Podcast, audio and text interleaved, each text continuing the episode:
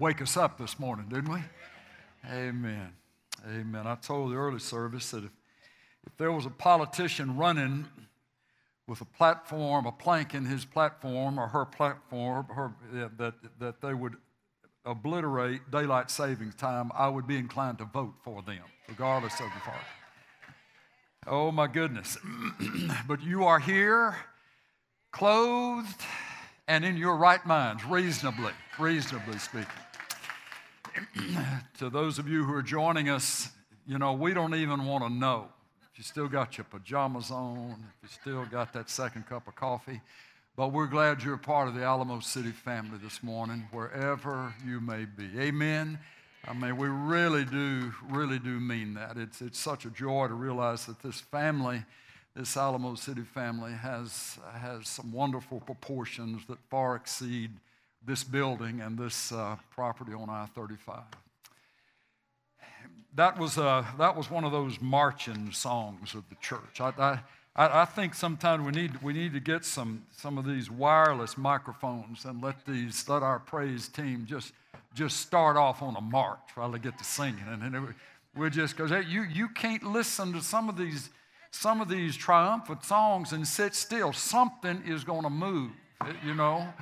Um, I, I married a Presbyterian, and Presbyterians were allowed to dance. I grew up a Baptist, and that's why I have no moves. I, I you know, I, I try to get as close to my African-American brothers as I can when the music starts, and I'm trying to get a little by, by osmosis, but when we get to heaven, we're all going to have rhythm. I, I believe that. I, I do believe that, but um, yes, sir, that was, that was a marching song. But I want to read you the words of a, it's not a marching song, but it's a, it's a testimony song. It's a prayer song, a cry of a young man's heart. This was published in eighteen ninety-six, and the words were written by a young man who professionally was an art teacher. He was, in fact, the supervisor of art in the public schools of Sharon, Pennsylvania. He was active as a as a layman, as a church member in the um, Methodist Episcopal Church in that part of Pennsylvania. And recognizing his heart for the Lord and for the gospel, for Jesus, and for folks to come to know Jesus, a number of his friends began to encourage him to consider leaving teaching and surrender his life to the ministry. Uh, He just had a way of telling folks about the Lord, and folks seemed to respond. So they encouraged him pr- to pursue a life of an evangelist. These words in this hymn that a number of us grew up learning to sing during the invitation time or the altar call time in services. It goes like this. All to Jesus I surrender. All to him I freely give. I will ever love and trust him, in his presence daily live. And then the chorus, I surrender all. I surrender all. All to thee, my blessed Savior. I surrender all. All to Jesus I surrender, humbly at his feet I bow. Worldly pleasures all forsaken. Take me, Jesus, take me now. All to Jesus I surrender, make me, Savior, wholly thine. Let me feel the Holy Spirit, truly know that thou art mine. All to Jesus I surrender. Lord, I give myself to thee. Fill me with thy love and power. Let thy blessing fall on me. All to Jesus I surrender. Now I feel the sacred flame. Oh, the joy of full salvation. Glory, glory to his name. Amen. All to Jesus I surrender. The word surrender is not a real popular word in current American cultural thought and conversation. Here's what it means. To surrender means to yield to the power, control, or possession of another. To give oneself up into the power of another. What we were invited as followers of Jesus to do is to voluntarily, as a choice of our will, coming from what is going on in our hearts, because our want to is being changed. We are called to take up his cross, to take up our cross, and follow him. The, the cross was an instrument of death in the years of Jesus on this earth. But Jesus was not saying that everybody who would follow him would take up a wooden cross and walk down a road with it, or walk to Golgotha. At the core, the cross for Jesus was the assignment that his Father had given him. What it would mean for him to walk in obedience to the Father was expressed in that cross.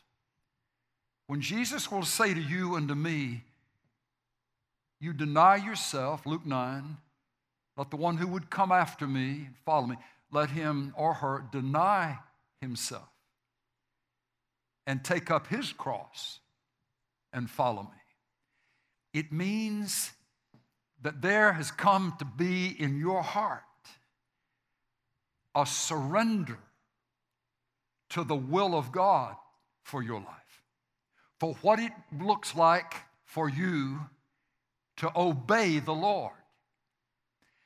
And Jesus will say every day, just like I take up my cross, and physically he wasn't carrying that cross every day. He would at some point in his life go to the cross. But the way he lived his life was in the light of what he knew he had been called to do, which was to die on the cross. Jesus came to die, not to live. He came to die as a sacrifice, and then he was, he was raised from the dead. We know that wonderful Easter story. But throughout his earthly life, he was bearing that cross, owning as his own the will of the Father for his life. It's a call to surrender. But I want to just offer a, another way of looking at a part of what surrender can be. We, we've, we've come to the conclusion as a result of a lot of teaching, and, and there are certainly places in the Scripture that will equate surrender with suffering. Suffering as Paul would suffer, as many of the early Christians would suffer. Suffering for your identification with Jesus Christ, choosing to confess him as Lord and Savior. And because he is not appreciated or loved by everyone around you, as he was not in those early days of the church, persecution came. Desperate suffering came upon the church. That can be a piece of it. Paul was, when he was Saul and, and was interrupted on that way to Damascus, and Jesus met him on the road, and Ananias, the, the Christian, was called to go and speak to Saul, who was who was who was blind and and but convinced that Jesus of Nazareth really was the Son of God. Jesus said to Ananias, you, you go to my chosen vessel, Saul of Tarsus, and you tell him the things that Ananias was given to tell him. But he said, I must show him the things that he will suffer for my name's sake. There is a calling upon many in the church across the centuries to suffer for the cause of Christ. That there are ones in prison today. There, there are more Christians being persecuted today, it is reported, than there ever have been in the history of the world. More Christians being martyred just simply because they will own the name Jesus, and hated by Islam, hated by other groups that just want to do away with anything that bears the name of Jesus. Yes, yes, to surrender to Jesus can mean great suffering. But I want to read you another passage of Scripture. We looked at it last week, and we're coming back to it this morning, and we'll get to the nevertheless prayer next week. I, I, just, I just couldn't, that, that was announced that that's what we'd be talking about this morning, but the Lord just has not let me get away from this. We didn't, we didn't get finished last week. So I want you to find your way to the, to the book of Exodus first. And, and I, want us, I want you to look at this in, in Exodus chapter thirty-four and verse five. You need to know that this is in your Bible, church. You need to know that the Lord has said this. You, you'll need to come back to it at some point. It will bless your faith. It will encourage you as you try to express to people, well, well who is God? What kind of person is he? How, how, how could I ever uh, hope to have a relationship with him? Look at what is said to Moses, and we've been over this before, but it, I want to read it again. This is how the Lord introduced himself to Moses on Mount, Mount Sinai. This is Exodus thirty-four, verse five. And the Lord descended in the cloud and stood there with him, with Moses, as he, Moses, called upon the name of the Lord. Then the Lord passed by in front of him and proclaimed. Now the Lord is proclaiming. The Lord is saying what follows, follows next. The Lord, the Lord God, compassionate and gracious, slow to anger, and abounding in loving kindness and truth. Remember, you can also insert the word for truth there, loyalty, faithfulness. He's abounding in loyalty to those he loves. He's abounding in faithfulness to those he loves, who keeps loving kindness for thousands. Thousands of what? For thousands of people? No, for thousands of generations. And forgives iniquity, transgression, and sin. Yet he will by no means leave the guilty unpunished, visiting the iniquity of fathers on the children and on the grandchildren to the third and fourth generation. But that's not where it starts. It doesn't start with the Lord saying, I'm going to visit the sin and the iniquity and the consequences of that upon future generations. He starts out by saying, who I am is compassionate and gracious, slow to anger, and abounding in loving kindness and truth, who keeps loving kindness for thousands, who give, forgives iniquity, transgression, and sin.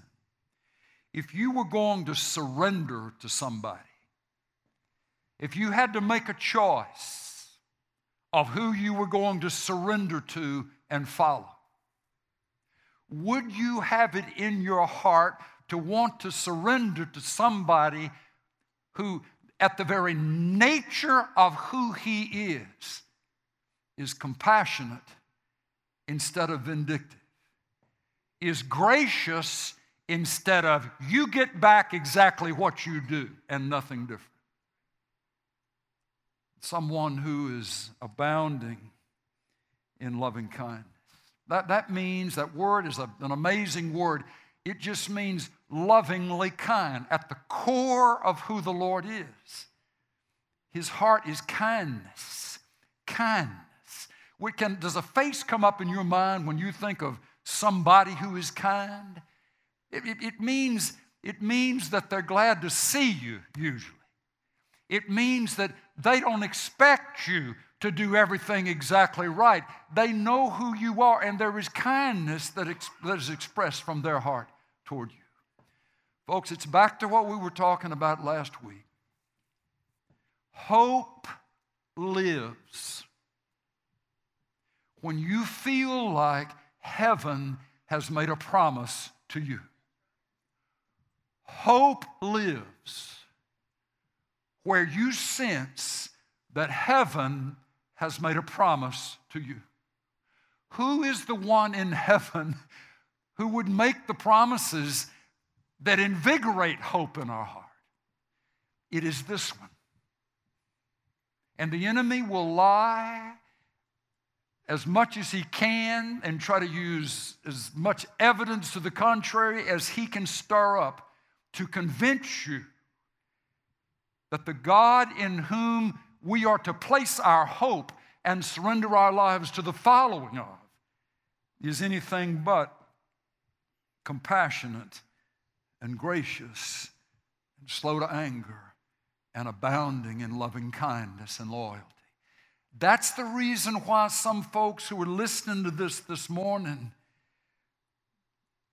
have just felt like that they've got to stay at arm's length with God. There's something in you that would say, I believe there is a God, but the way that he has been translated to you, the way he has been represented to you, could be that he's just, he's just ticked.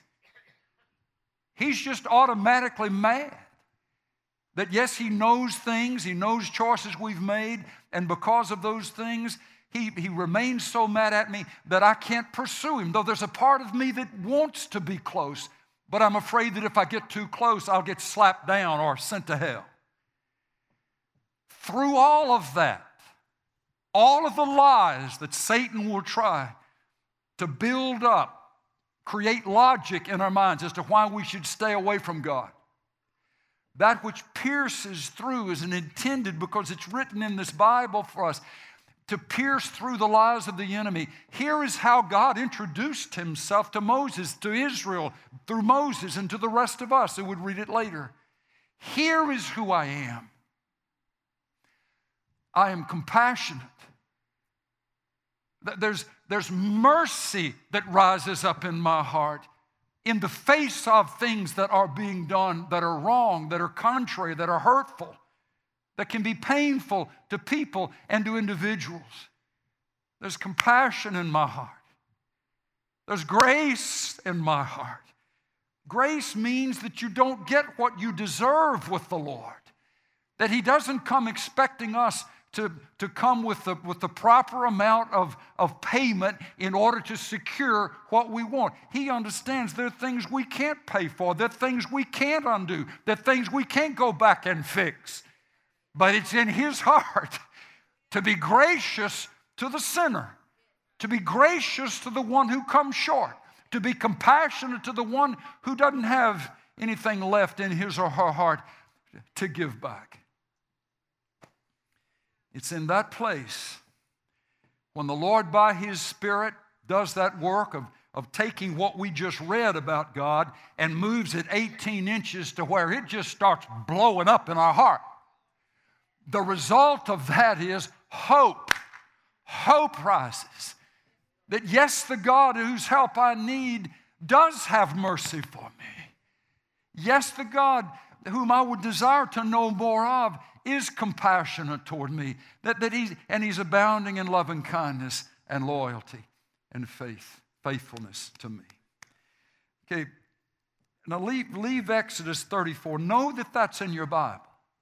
Do you see how perfectly consistent Exodus thirty-four, five and down through verse seven is with what Jesus said in John three sixteen? For God so loved the world And the world hadn't repented of anything. The world hadn't quit shooting or quit killing and lying and cheating and, and the cruelty and the, and, and the abandonments and all the things that would, that would go on as people do life, as the world would be the world. For God so loved the world before the world ever changed. For God so loved you before you ever changed. Before you ever came to church. Before you ever said, I'm sorry, before you ever did anything to try to fix a problem that you caused and hurt other people. He loved you then. And, and, and you see, what will result in us being changed is not a stack of rules where we're, that shows us how far off we are and how many times we've disobeyed God. What will work to change your heart is when you realize the one who has a right to be offended at you and disappointed in you loves you. And, and not just as somebody says that and tells you that, but you feel it. You begin to sense to know that. I'm looking into the faces of a whole bunch of folks and a bunch of faces I can't necessarily see, but I believe this is absolutely true. What drew you back to the Lord was the realization somehow that no matter what you've done, no matter where you were, He loved you. And, and it was, we, we, weren't, we weren't coming back to a God who's already mad. We were coming back to a Lord who missed us, who, who had been loving us all along.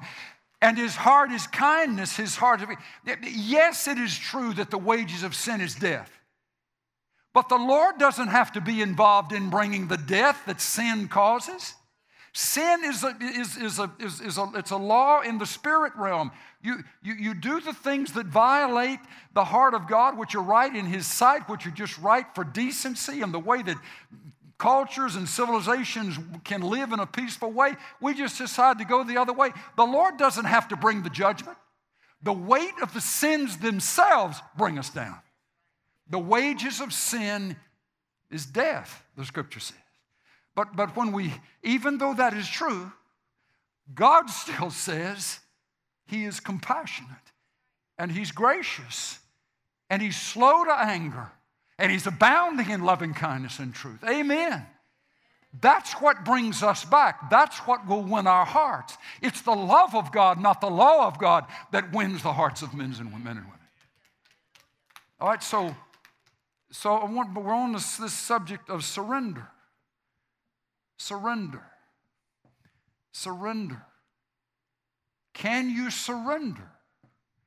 Can you give up your power? Can you give up your right to choose when you make the choice, Lord, I, I surrender to you. I, I want to take up my cross, my place of obedience, and I want to follow you. Realizing that what He calls you to do, what is obedience with Him, to Him, bringing you in alignment with His heart, walking with Him and having fellowship with Him, that, that is walking with, in the tracks of, in the companionship of somebody who is compassionate and gracious and slow to anger.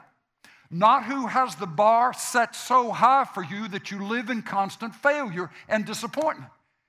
But it is that, Lord, I follow you. I, I want to obey you. And as I do that, I'm trusting that you are compassionate. You are gracious. You will help me when I am weak and I can't go on.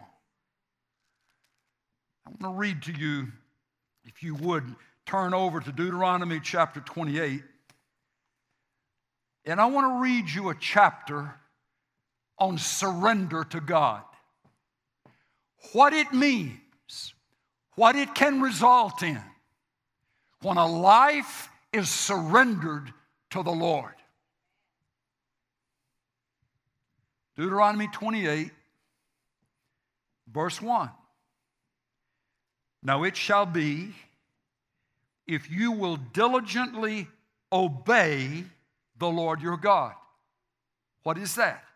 If any man would come after me, let him deny himself, and take up his cross, take up his place of assignment, the specific calling of the Lord in obedience in his life or her life. The cross, taking up the cross means I'm choosing to obey the Lord. I'm choosing to do what pleases Him. I'm choosing His way as my way.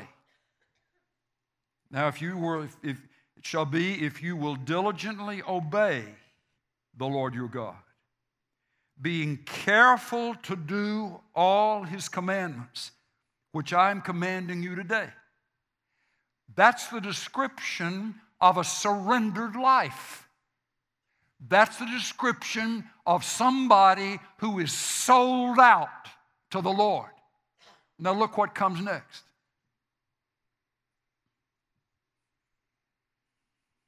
The Lord your God will set you high above all the nations of the earth. And all these blessings shall come upon you and overtake you if you will obey the Lord your God. Blessed shall you be in the city, and blessed shall you be in the country.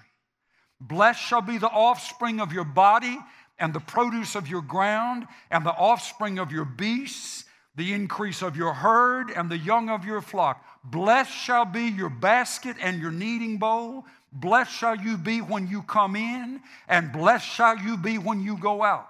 The Lord will cause your enemies who rise up against you to be defeated before you. They will come out against you one way and shall flee before you seven ways. The Lord will command the blessing upon you in your barns and in all that you put your hand to, and He will bless you in the land which the Lord your God gives you. Now, folks, we, we read of the stories of the suffering saints called in their following of the Lord to lift Him high in difficult seasons and settings of, of nations and, and, and, the, and the winds of, of um, rebellion and warfare happening, and Christians rise up, and as a result of that, they're imprisoned or they're even put to death. They're bearing their cross. And there can be seasons like that in your life that'll come. Jesus be magnified in my life. Jesus be glorified in my life. As Paul would say, whether by life or by death, be magnified in my life, Lord. But what I'm trying to say to you is we draw the circle too small when we assume that selling out, surrendering to Jesus, always means a level of suffering that could cause us at the thought of surrendering to Jesus to just sort of wince or, or, to, or to get ready for the next hit, because it's going to be hard, it's going to be painful, it's going to be lonely. It, it could be resulting in, in great diminishing rather than supplying in plenty.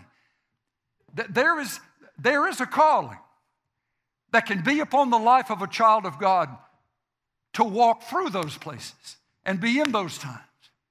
But I want to submit to you that there is another category, there is another way that the Lord can manifest and re- respond to your surrender that doesn't have to do with being in prison or being beaten and whipped as Paul was. The, the, the, book, the book of surrender has, has, has more than one chapter to it.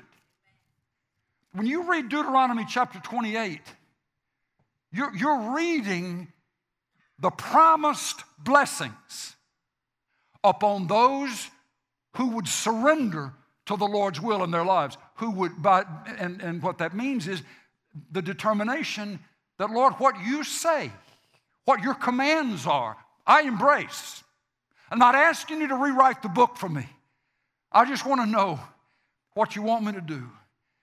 And by your Spirit working in my heart, I'm going that direction.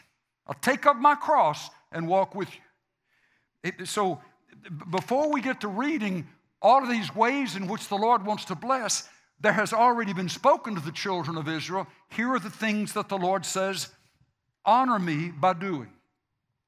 If I were to ask you, where in the book of the Bible, where, where, where in your, in your Bible are the Ten Commandments written? If we had a pop quiz on that. Ten Commandments, Ten Commandments, Ten Commandments. Everybody said, we know the Ten Commandments. They're in courthouses, or they used to be. Used to be in schools, not there anymore.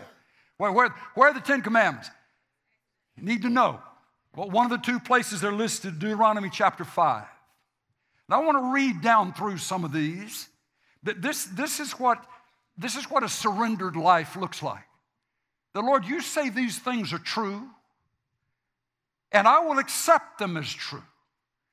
And I surrender to the truth of what you say and how I should live. Verse seven, Deuteronomy five, verse seven. You shall have no other gods before me. You shall not make for yourself an idol or any likeness of what is in heaven above or on earth beneath or in the water under the sea. You shall not worship them or serve them, for I, the Lord your God, am a jealous God. Verse eleven, you shall not take the name of, of the Lord your God in vain, for the Lord will not leave him unpunished or her unpunished who takes his name in vain. Observe the Sabbath day to keep it holy, as the Lord your God commanded. Six days you shall labor and do all your work, but the seventh day is the Sabbath of the Lord your God. In it you shall not do any work. And they list everybody under, his, under your control that you could put to work. Don't do that. Don't, not even down to your, your donkey or your cattle. Don't let any of them work on that day. You shall remember that you were a slave in the land of Egypt, and the Lord your God brought you out of there by a mighty hand, by an outstretched arm. Therefore, the Lord your God commanded you to observe the Sabbath day. Over in the New Testament, the Sabbath day shifted away from, from Saturday to, in many cases, Sunday became known as the Lord's Day, the first day of the week when he was raised from the dead. But Paul will go on in some of his other discussions to talk about it, observing specific days of the week and of the month and of the year. Some will do with, with more um, strictness than others within the family of faith. So it, it doesn't have to that it be that it has to be a Saturday or a Sunday, but the principle is still there. There's going to be one day out of seven when I'm not going to be pressing myself for work or pressing the people under me for work. It, it, it has come to be known just, just from a physical standpoint that there are physical benefits to not working straight through. Some will say, well, I, I've, I've got to work. I've got to then choose. Whether you'll follow, you know, this is one of those places, whether I will follow what I think or what, what others would say, you will sure you ought to just go straight through seven days all the rest of your life, or follow the Lord. Folks, when the Lord gets in on blessing, and you give, you do what he says to do for six days, and you honor him in a different way on the seventh day, you watch how he'll bless you more with six days than he could if you had strung forty-nine of them together in a row. And you'll be easier to get along with, too. And your kids will know your name. All right, I'm going to stop there. Everybody, I, Lord, I want all these blessings. I want you to bless me in the country, and I want you to bless me in the city, and I want you to command the blessing. But I'm going to work seven days no matter what. Then would you please read this again? Anyway. Verse sixteen, honor your father and your mother as the Lord your God has commanded you, that your days may be prolonged and that it may go well with you in the land which the Lord swore, the Lord your God swore to you, gives to you. seventeen, you shall not murder. You shall not murder, not take an innocent life. You shall not commit adultery. That's sex with outside of marriage. You shall not commit adultery. You shall not steal. You shall not bear false witness against your neighbor. You shall not covet your neighbor's wife. You shall not desire your neighbor's house or his field or his male servant or his female servant, his ox or his donkey or anything belongs to him. The Ten Commandments. Now, was the Lord given that just because he wants folks to squirm, or was he given that because he knows you do those things and you protect civility? You promote law. You, you promote decency. You, you promote protection. You want to bust up a marriage? You get the husband chasing another woman other than his wife. Just, just count on it blowing up sooner or later. What's done in secret will be shouted from the rooftop. You'll not be able to cover it. All right, so, so the, the point of all that is, where I choose, Lord, I choose to turn a deaf ear to what the world says is the right way to do it, or the popular way to do it. And I'm choosing to honor you. Tell me what you want me to do and how you want me to do it, and that's the direction I want to go. All of that, folks, precedes the statement of the promised blessings in Deuteronomy twenty-eight. He'll talk about the, the, the blessing of the, of the, uh, the income from the, from the agricultural work. And, and so what about that? How, where do we honor the Lord in that? Deuteronomy, or excuse me, Leviticus twenty-seven thirty says this: all the tithe of the Lord, of the land, all the tithe, the first ten percent of the land, of the seed of the land, or of the fruit of the tree is the Lord's. It is holy to the Lord. The other nine-tenths are not considered holy to the Lord. They can, it can be spent as the individual would choose to spend it. But the first ten percent belongs to the Lord. It doesn't belong to the individual. That's why Paul, uh, excuse me, Malachi would say later in Malachi three, speaking for the Lord, you're robbing me. You're robbing me. And the people of Malachi say, how are we robbing you? And the Lord says, in tithes and in offerings. The tithe belongs to the soul. Well, that's just, that's just Old Testament, Pastor. That's just Old Testament. Well, let me just, can I quote Jesus? Would that have any authority? Uh, okay, this is Matthew twenty-three twenty-three, Jesus.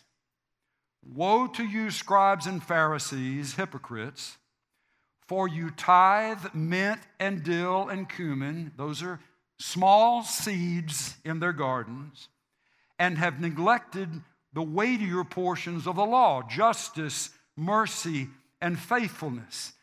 Notice then he says, but these are the things you should have done, honoring the justice, mercy, and faithfulness without neglecting the others. What others? Without neglecting the tithing of your garden seeds. There is no way that someone can say, oh, the tithe was just Old Testament. When Jesus picks it up in Matthew twenty-three, blesses the practice of it, and says you just need to add to your tithing, making sure that you're doing the things that are just and right and show mercy, okay? So he, we're back on this thing again. We, we want the measurable blessings of the Lord. We want the heavens opened so he's free to bless. Just telling you, the joyful place of surrender, the plenty place of surrender, the happy place of surrender to the Lord is described for us in many ways in these in this passage. So you, you, you go, you, let's just keep on reading. The, I love this one, verse eight.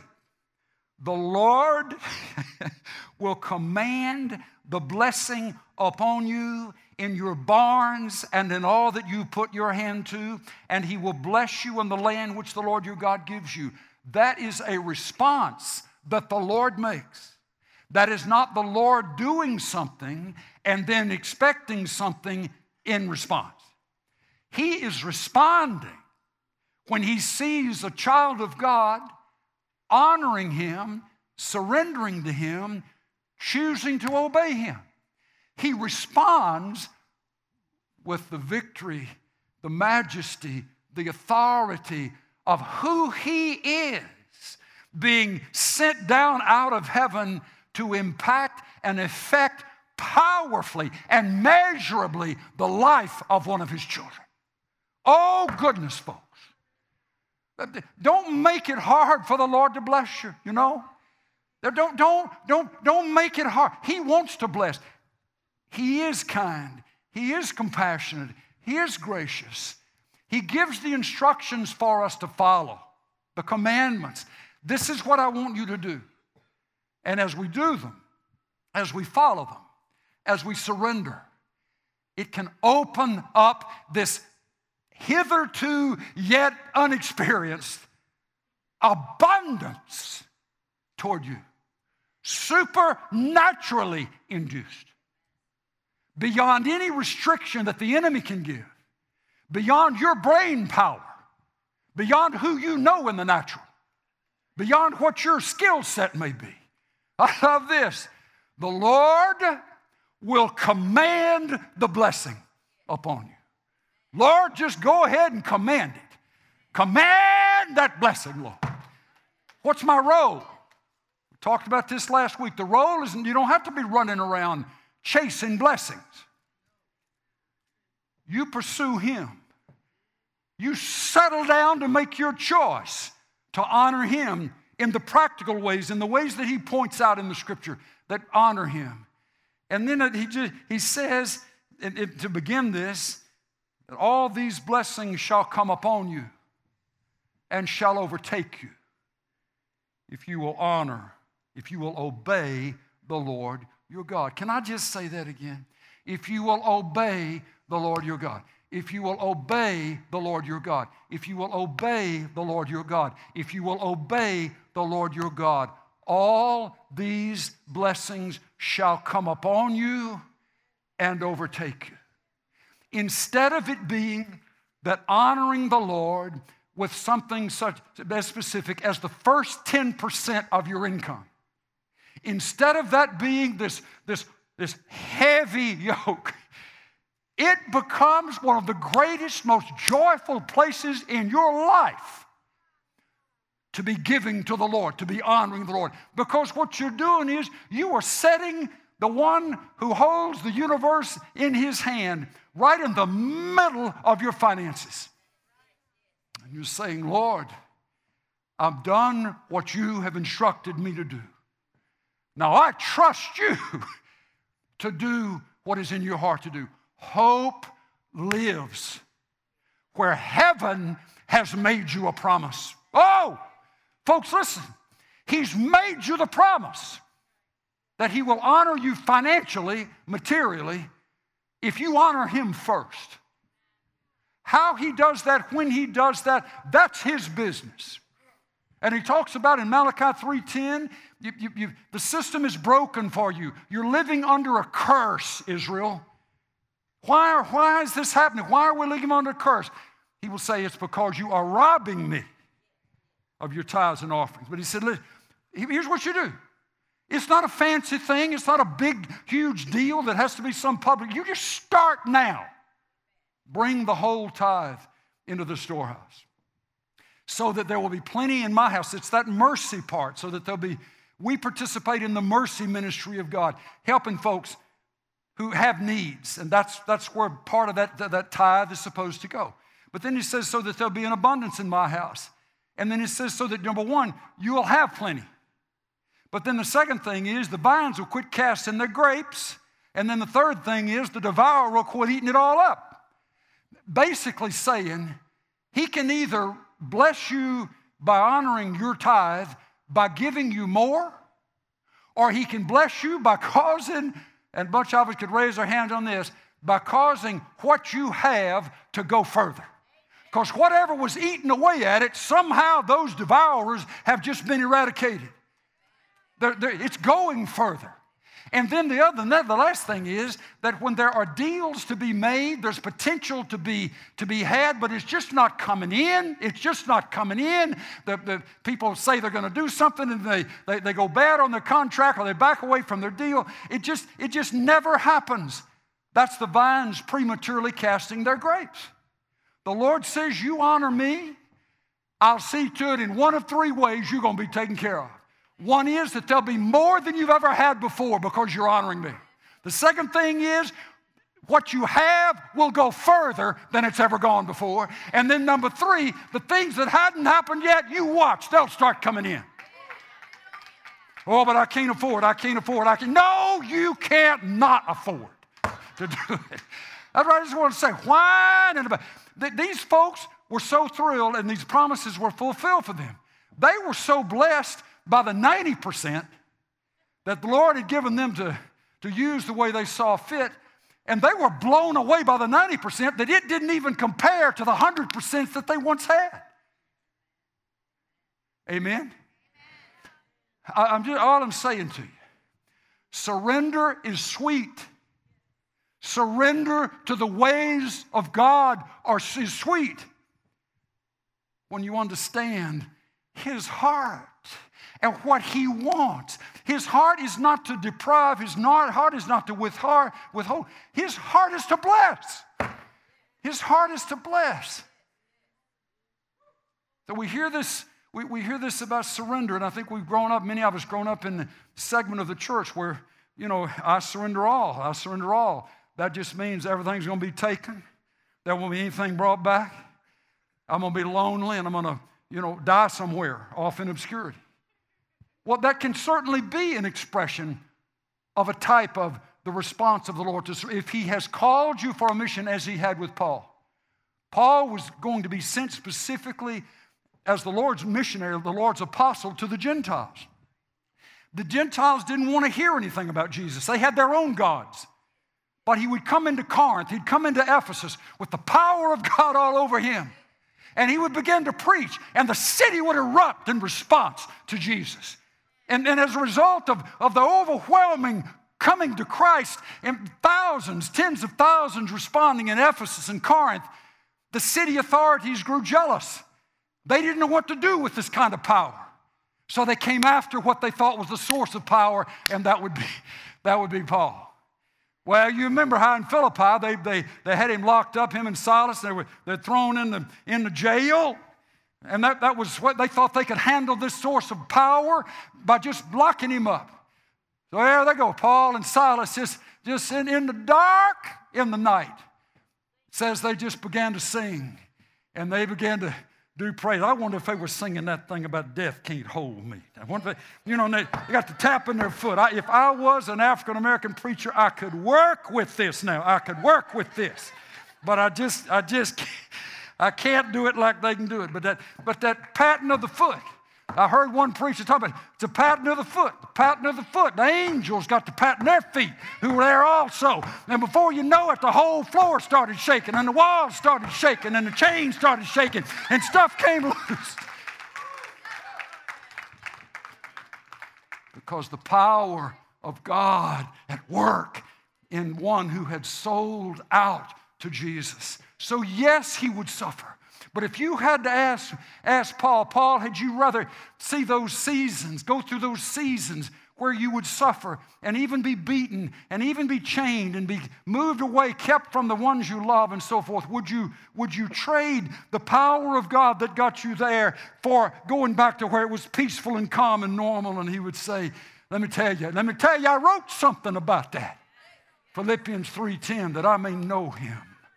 And the power of his resurrection and the fellowship of his suffering, so that I may, if by any means, find my way to heaven through faith in him, that I may know him. To Paul, the greatest joy was the sense that every time he was in a place where there needed to be power demonstrated for the purpose of the gospel, for the exalting of Jesus, Paul came to count on it, whether it was in a prison or whether it was standing before multitudes proclaiming, or whether it would even be giving his own defense before earthly rulers. Everyone deserted me, he says in Second Timothy, Second Thessalonians, Second Timothy four. Everybody deserted me, but the Lord stood with me and delivered me. The Lord stood with me. You, you talk about a blessing. David says, David says, and he's a king. And, and, and, and he wasn't in prison. He, he, he wasn't being beaten. He was taking up his cross, in a sense, and following the Lord. And the journey that the Lord had him walk was to be an earthly monarch, to be a king. And David would say, in your presence, Lord, is fullness of joy. At your right hand, there are pleasures forevermore. All right, run back to Deuteronomy twenty-eight. And, and, and factor that into what's being spoken of when the Lord says, blessed shall you be. Now look at him. Blessed shall be the offering. Blessed shall be your basket. Blessed shall you be when you come in, and blessed shall you be when you go out. If the greatest blessing of all is going to be the sense of the presence of the Lord, then what the Lord is saying to us here is, wherever you are, whatever you're doing, whoever you're with, whatever your God-given assignment is, you can expect to be blessed with my presence, with my favor, with my power when necessary. When trouble blows up and people come after you, I love that section. Your enemy comes out against you one way, and he will flee from you seven ways because of the blessing of the Lord, the blessing of the Lord. I'm praying this will reach down deep into that part of you that responds to a dare. I dare you. You can say that back to me. Preacher, we dare you to surrender, to that place of surrender. Lord, what is it that you're calling me to do? How are you calling me to do it? What is it that you're wanting me to do? I want to follow you. I want to obey you. Where that means to surrender to you, you got it. And then to expect that his response will be to bless you. Now, it may not be, and this is the whole thing, I, you know, the, the folks, folks own, own tens of thousands of acres of South Texas country. Got all kinds of oil and gas production going on. But then they have a daughter commit suicide. You, you, you, having stuff, having stuff, having stuff is not necessarily being blessed.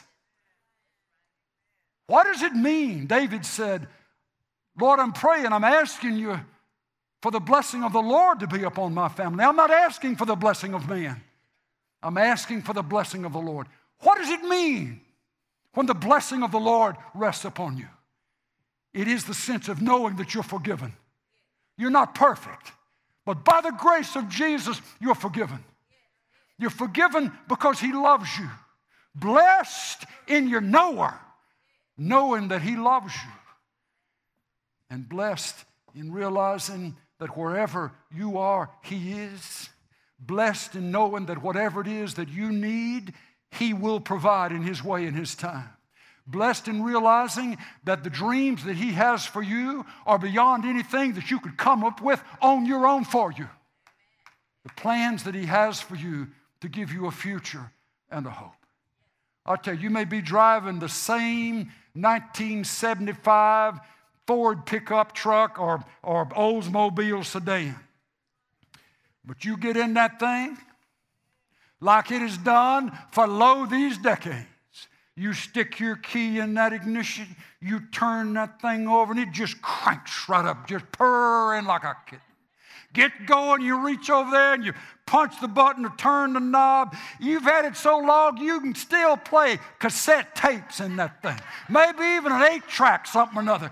But off you go. Off you go to H E B, and you're tooling down that road, just lifting high his name. Your heart is so full, there's not any way for anything else to be worked in there. You get down that H E B, and you get what you need to get, and you head your way back home, and you realize that I didn't need a brand new Jag.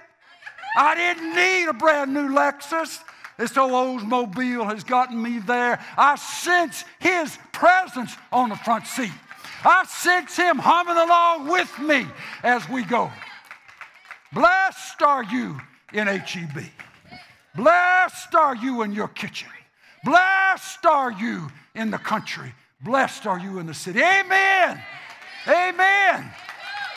Instead of expecting to be deprived, instead of expecting to be without, instead of expecting to not have enough to do the job, you step into it realizing that I have the right to expect that the one I'm following, the one I'm surrendered to, will take care of what I can't take care of. What I'm responsible to do, he will give me the ability to do it. I can expect to succeed. I can expect victory. I can expect joy. I can expect his presence. And folks, I'm just telling you, I hope you're hearing this. That's not anchored on some positive mental attitude approach. It's anchored in the promises of God. It's anchored, your hope is anchored in what God has promised you. And you can be by yourself.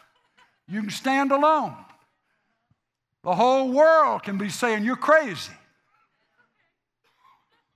As Paul would say, though, but the Lord stood with me, and he delivered me. He delivered me back then. He'll deliver me now, and he'll deliver me in whatever comes in the future. But the Lord stood with me. The Lord. Do you understand now? All this in Deuteronomy twenty-eight. All this in Deuteronomy twenty-eight is promised upon the ones who had surrendered to the Lord's way. It was the Lord's response to their obedience, to their heart for him. David would say in Psalm thirty-seven, toward the end of his life, you delight, oh man, somebody needs to hear this. Delight yourself in the Lord, and he will give you the desires of your heart. Delight yourself in the Lord. That means that he is a person in whom you can delight. He doesn't say, stay scared of the Lord, and he may flip you a quarter. Delight yourself in the Lord, because he is worthy of delight. His greatness, his goodness, his specific love for you. Delight yourself in the Lord, and he will give you the desires of your heart. Commit your way to the Lord. Trust also in him, and he will do it. There are going to be some things in life that we're not going to know how to do. We're not going to have the money to do. We don't have the connections to get done. Commit your way to the Lord. Roll over onto the Lord. Surrender the burden to him. Trust also in him. Lean on him. Count on him. And David just says, this is my story. He'll do it. What do you need to be done that you can't do for yourself? Have you committed it to him? Have you surrendered it to him? And I'm praying yes. Yes, if we haven't, that's where we're headed. That's what we're going to do. I, I just want you to walk away from this with this, with this sense of the heart of your Father, Abba. Paul would write, he has sent forth the Spirit of his Son, Jesus, into our hearts, crying, Abba, Father. Jesus, intimately connected, bound to the love between the Father and the Son, stronger than any bond in the universe. That same Spirit of the Son sent forth into our hearts that we would cry out, Abba, Father, not, oh God, Mister Sir, whatever your name is, whether you're really there or not. Abba, the term of endearment of the child to the Father. Oh, Abba. Oh, Abba. Oh, Abba. I'm your son. I'm your daughter. I want to follow you. You know where I am. And I'm trusting you to do what you promised that you would do. My hope is set in that which I believe you have promised me. Lord, I ask you, please, take this, take this truth, these truths, to where they need to settle and be anchored and cemented in our hearts. Lord, will you cast away, cast aside that logic that the enemy, the false logic where he, he's just kept pounding away, that you're not loved, you You've fallen short. You'll never measure up. God's so mad at you, or you, you, you, you'll never be able to do this surrender thing. Lord, if it was left up to us, we, we, we would never get there. But you've said if any man or woman is in Christ, that one is a brand new creation. The old things have passed away, and behold, all things have become new. Lord, will you make real to us so we can feel it in our hearts, the truth of your heart toward us. And the strength, Lord, of your promise. If you've said it, if you've said it, if you've spoken it, you've spoken it to us as your child, you mean it. Give us the ability to rest and quit striving. Give us the ability to just settle down and rejoice, and God has spoken. It's just a matter of time, and I will trust you, Lord. I will trust you, Lord. I will trust you, Lord. Now, Father, I want to I want to pray for the, the family all over the place, the, your, your people. It seems like the world is just absolutely terrified of the coronavirus situation. It, we, your word tells us that you've not given us the spirit of fear, but of love and power of a sound mind. Lord, we ask you to, to use the concern to take us to the right place, that we're washing our hands and we're taking our vitamins and we're doing the things that make sense.